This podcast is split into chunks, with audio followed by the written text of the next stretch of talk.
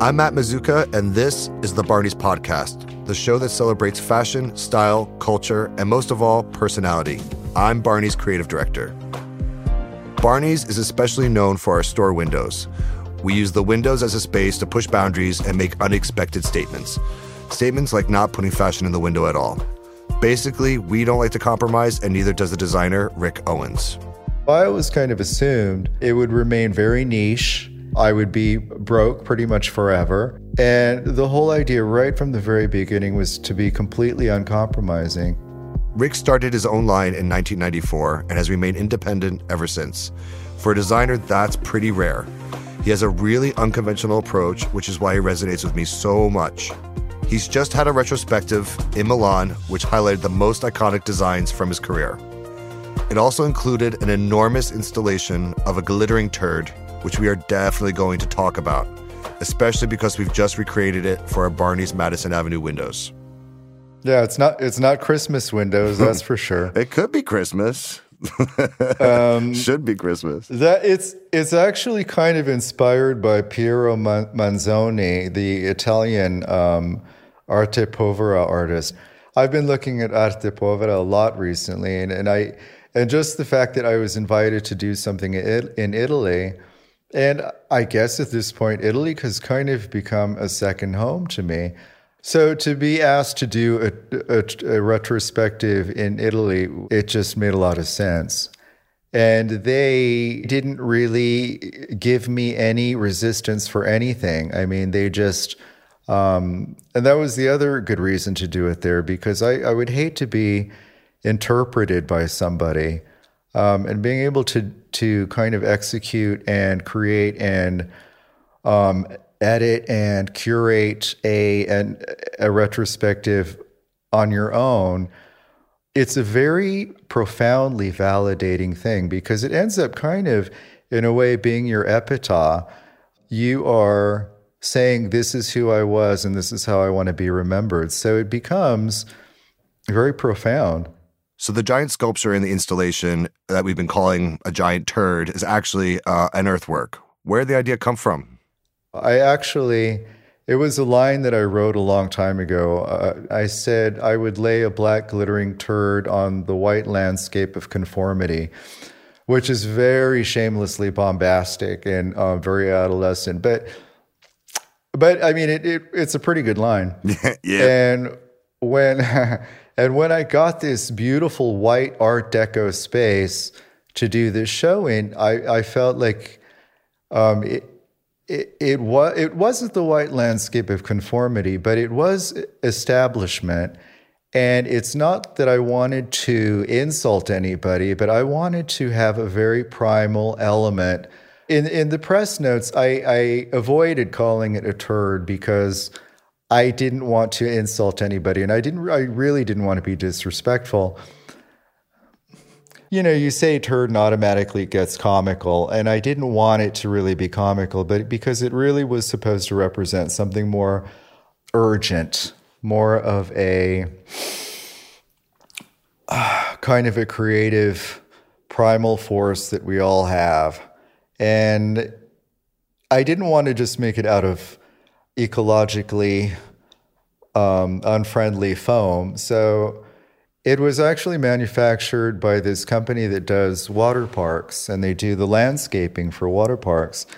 And um, it was made out of concrete and lumber. And um, I had been collecting my hair for, I don't know, 10 years or something at least, wads of my hair for my brush. And I never threw them away because it always, I always thought, oh, there's something kind of weird and great about just wads of your hair. I mean, why, you know, it, it's kind of creepy, but it's kind of, you know, this might come in handy. so I included the hair in the mixture that they used for this sculpture and lilies, because um, I always have a lot of lilies around and the sand from the Lido Beach in Venice because I live there half the year. And that's a place that just ended up feeling very much like home. And eventually I'm probably going to be buried there. So it, that felt important. So, and then there's leather. There's there's all sorts of stuff in there that I felt made sense. I thought it was beautiful. If you had to do it again, would you have done anything differently? Well, if I ever do a retrospective again, to tell you the truth, I think I think it would probably be a lot. Um, oh, look at listen to me planning my next ret- retrospective. Isn't that isn't that cocky? Um, I would. I would do something a lot more subtle. I think it would be more intimate. It would be like a little bit more based on craft and nuance. This one was dramatic and kind of full on, but that's kind of what I was in the mood for right now. I mean, you know, to tell your whole story, you have to get something beyond just pretty clothes. You have to express an ethos. I, I would assume you got you had to pull things together to kind of make complete stories within each look because of what you had available, what you had archived. Well, that's just it. Uh, I never I never considered an archive at the beginning. I never thought we'd last long enough to have an art to need an archive. So all a lot of the first samples or uh, the original runway pieces were just sold. I mean, they didn't actually even really belong to me at that point. And I, I never even really considered saving them. I just I just didn't have that mindset. I think archives are something that young designers think about right off the bat now, then, you know, 20 something years ago, it was survival. I mean, I was I was living in LA and I wasn't really part of the fashion industry there and I wasn't really part of the fashion industry in New York, much less Paris or Europe. So it was really uh, just commerce. It was it was really making stuff that I thought I could sell to pay the rent. Now, when I say that, though, I mean, I knew exactly what I wanted to sell, and I knew that, or I assumed that it would not be that successful because it was a very specific aesthetic and it was very uncompromising. And that was kind of fine. That was that was the idea. I mean, um, you know, the other thing when I walked the show in Milan, it was um, interesting because you know you go to exhibitions, fashion exhibitions, anything, everything's always like labeled detailed what what side is men is a men's show, women's show of the year. I, I find like there's a, a, ego involved in that kind of process a little bit, you know, because you're really kind of like set, telling the story, not letting someone experience it. And I think some of the people who viewed the show that I was surrounded by, I'm like they I had no idea what they were looking at. Um, like whether it was meant for a man or a woman, and I think that's cool. And I and I, I like being honest to say, you know, like asking questions like that a guy? I don't know. And that's that's it's still beautiful, but I'm curious. What do you think of like how younger generations look at that now? Because there's such a push to be gender inclusive and not be specific, but you know, I still think that we are very much that as a culture. Well, I, that the whole gender neutrality thing that people talk about now, it's just kind of bullshit because it's been done harder and stronger before um, like in the 70s and in you know Japanese kabuki culture. I mean, it's the whole gender thing, gender blending has we we've seen it happen in in s- such stronger ways. The other thing is we had the mannequins custom made and originally the female mannequin had a more feminine face.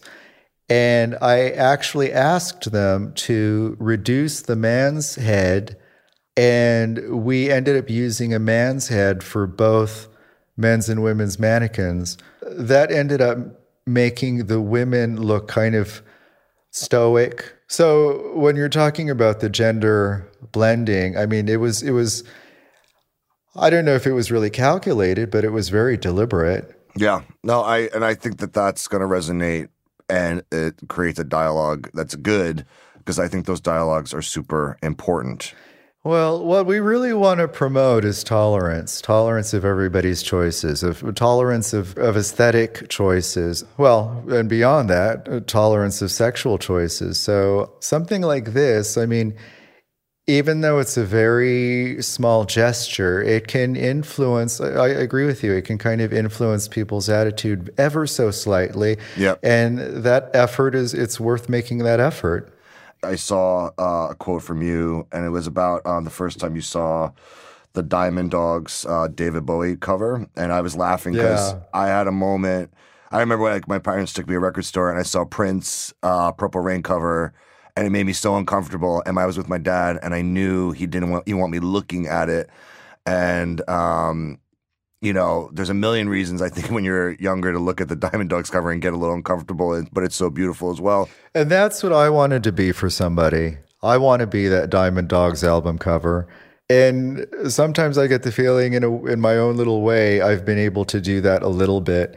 Um, because those things just were such a release. It's such a release when you see that. I mean, of course, it's uncomfortable at first because you're, you know, you're thinking, "Oh my God, I've been exposed. Somebody just exposed my my inner self in front of my parents." yeah, and um, um, but then ultimately, you know, just just that uh, amazing liberation of knowing you're not alone.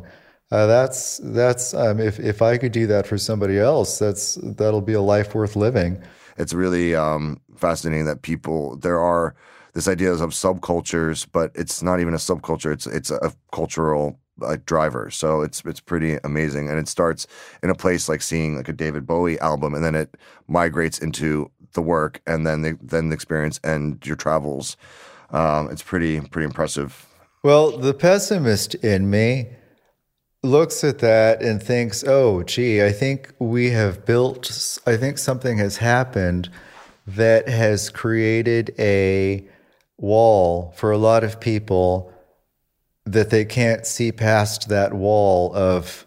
I think there are some people that see that and they automatically roll their eyes because it's not kind of their their you know they see this thing and um, it's easy to kind of dismiss and I feel like that kind of restricts a lot of people. I think we it every time you know I built it. I try wanted to build some kind of community um, based on inclusion, and you end up by everyone kind of uniting and and kind of creating this force that excludes people. But it's just kind of a, the other side of that coin, which is funny.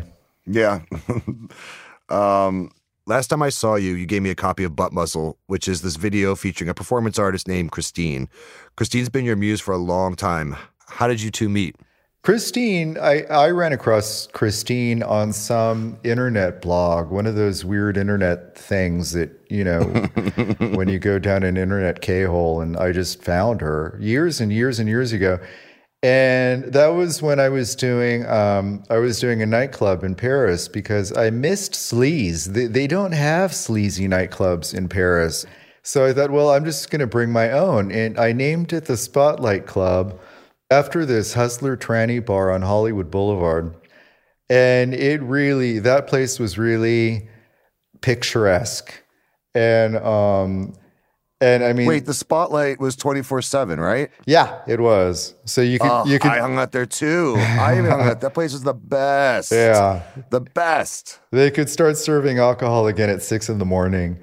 So um, it was like a slice of life that is was so unique to Hollywood Boulevard then. Anyway, so I, I called these parties that I, we, we would throw the Spotlight Club, and I think one of the first ones we had Christeene perform and I remember telling her, "Oh, you know, don't hold back. I mean, you don't have to you don't have to filter yourself or anything, please." So they come out on stage. First, she's hogtied to this pole between these two guys in diapers and wolf masks. And then they untie her and drop her on the little stage, and then they just piss on her face. And I'm thinking, Okay, great. Well, they didn't hold back. There was no filter there. and I think the thing about Christeene is Christeene kind of represents our id and who we would want to be if we just didn't give a fuck. And I think that's very liberating to see, especially in such conservative times. The world has, can sometimes have a strain of bigotry that's kind of a natural element of the human condition. I mean, it's it's part of the horror and beauty of human existence, but sometimes that bigotry or small mindedness seems to swell out of hand a little bit. And I almost feel a moral responsibility to try and balance it out um, uh, with, with a little bit of cheerful depravity. And um, That's that's what I think Christeene does, and so that's why I endorse her so much. Christeene should be canonized. She's a saint. Yeah, I think it's you know let's put her let's put her in Barney's. Yeah, yeah. Barney's history is so it, the the way the brand has grown and changed. When did you start? When did we start carrying you? Very, very early on. I think um, 1998 or something. Before I started runway shows, and when I was just producing stuff in my studio on Hollywood Boulevard, Barney's was carrying me. So, and you know, I only had like maybe eight accounts or something at that point. But the accounts that I had, I mean, I, I wasn't, I wasn't an idiot. I knew, I knew the stores that I liked, and I knew the stores that were discerning. And I was working with somebody in Los Angeles. I was working with a man named Charles Gallay, and I, I, I guess there's a new generation of kind of radical risk takers. But in those days, there was Tommy Perse in Los Angeles and Charles Gallay in Los Angeles, and there's Albert Bilzerian in Boston. There was Maria Luisa in Paris. There was Joyce in Hong Kong, Mrs. Burstein at Browns. These were people that took risks and, and supported young designers and bought, you know, first collections. And they and, and, you know they they were pioneers, but they also had great noses too. They they knew what had potential, and they all kind of and they all knew each other because they'd been going to shows together forever. And Charles kind of introduced me to this this circle, and based on Charles' endorsement and support of me in Los Angeles, that's how I started selling internationally. And then, then after that, very shortly after that, uh, because of that visibility, because I had a little bit of visibility, sales agents from Italy showed up in Los Angeles and asked if I would, if I gave them uh, exclusive worldwide distribution, they would introduce me to a manufacturer and we would try and make something happen. And these were young people who had worked for a distribution for a company and they were ambitious and they wanted to start something on their own. Now, their ambition mixed with my ambition is what made something like this work because they had something to prove uh, just as much as I did. So it was a very, very small investment for everybody. And it was very innocent so innocent that it almost seems unbelievable because it's hard to think of that kind of thing happening now with this oversaturation of design schools and designers. Anyway, so I went to Italy and manufactured, you know, like the first collections we just showed in in galleries that we rented in New York and Paris. And we just, uh, you know, there were collections of like 13 pieces or something. And then it just gradually grew from that. That's crazy. That was 24 years ago. What are you working on right now? Right now, we're pushing out pre-collection, and I'm I'm very proud of our pre-collections. Our pre, you know, we don't put anything in our pre-collections that I that I don't like. I mean, pre-collection a lot of times is stuff that's less sensational, but it's stuff that people really live with, and I like that. I like making stuff that that stuff that I want, stuff that I want to yeah. wear. The other thing too is like for me right now, I think like you know this uh, conversations about like streetwear versus design, all this stuff. I'm like I don't really care about having a dialogue regarding that, just because it's like you know to have any enthusiasm and any excitement towards fashion and to motivate people to have a dialogue and self-reflect and think about how they how they define themselves, create themselves is the best thing possible because it is this like mass conformity now where you kind of like try, make decisions based on trend. And um, I think that you know having some enthusiasm where people could say I, strongly hate that, or that you could tell that they just live and breathe these brands. I think it's good. So it is survival of the fittest, but I think it's like you know at least you know even with the ones that die off young, they uh, they still make impacts in their own ways, I guess, which is which is uh, which is good and seemingly enough these days. Yeah, this kind of generic streetwear thing it's fascinating for me because my generation defied the generation before it. And that's the way these cycles work. That's the way of the world. Each generation has to define themselves by defying the generation before it. And I've been waiting. I'm thinking, okay, it's about time now. Somebody's supposed to defy me. And I, I see that. I see this kind of generic streetwear thing defying things that I supposedly stand for. And I don't disapprove at all. I mean, I've been kind of, you know, it's about time. But, um, you know, it's supposed to confuse me. It's supposed to challenge me and make me uncomfortable. And it's supposed to make me disapprove, which I never will because I'm just so conscious that I'm supposed to disapprove. But, but there is kind of an element of that happening now. And why I disapprove of it to a certain extent. But on the other hand, I kind of cheer it because I'm thinking, okay, well, that's kind of a good move. That's kind of like, that's a good slap in my face. And I kind of, you know, that's what you're supposed to do. I like that. I mean, I, I I agree. It's it's I like and I like being uncomfortable. That's mm. it's com- being comfortable freaks me out. You know, it's like I want to be a little bit, you know, taunted and you know, a shock. Bullied. yeah. so all right. So aside from talking to me, um, what has been uh, your best moment? Uh, do you think throughout your career, or most surprising? Oh. Most surprising? I don't know. I've had a lot of highs. I've had like a, I've, I've had a wonderful time. Uh, but you know, th- it is kind of a, this year, this past year, I did get that retrospective, and I got a CFDA, what is it, a lifetime achievement award, and that was that was a surprise, and it was it was kind of it was surprisingly validating, but. And it's not so much, you know, it's not just the glamour of being recognized. It's it's it's kind of those things are kind of they just make you think, you know, uh, what have I done and who am I and um, and how long have I got left? So it's weird.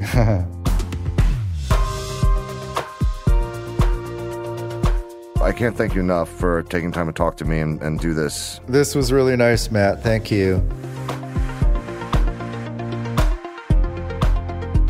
The Barney's podcast is produced by Barney's and Transmitter Media. If you like what you hear, rate and review the show. It helps other people find us.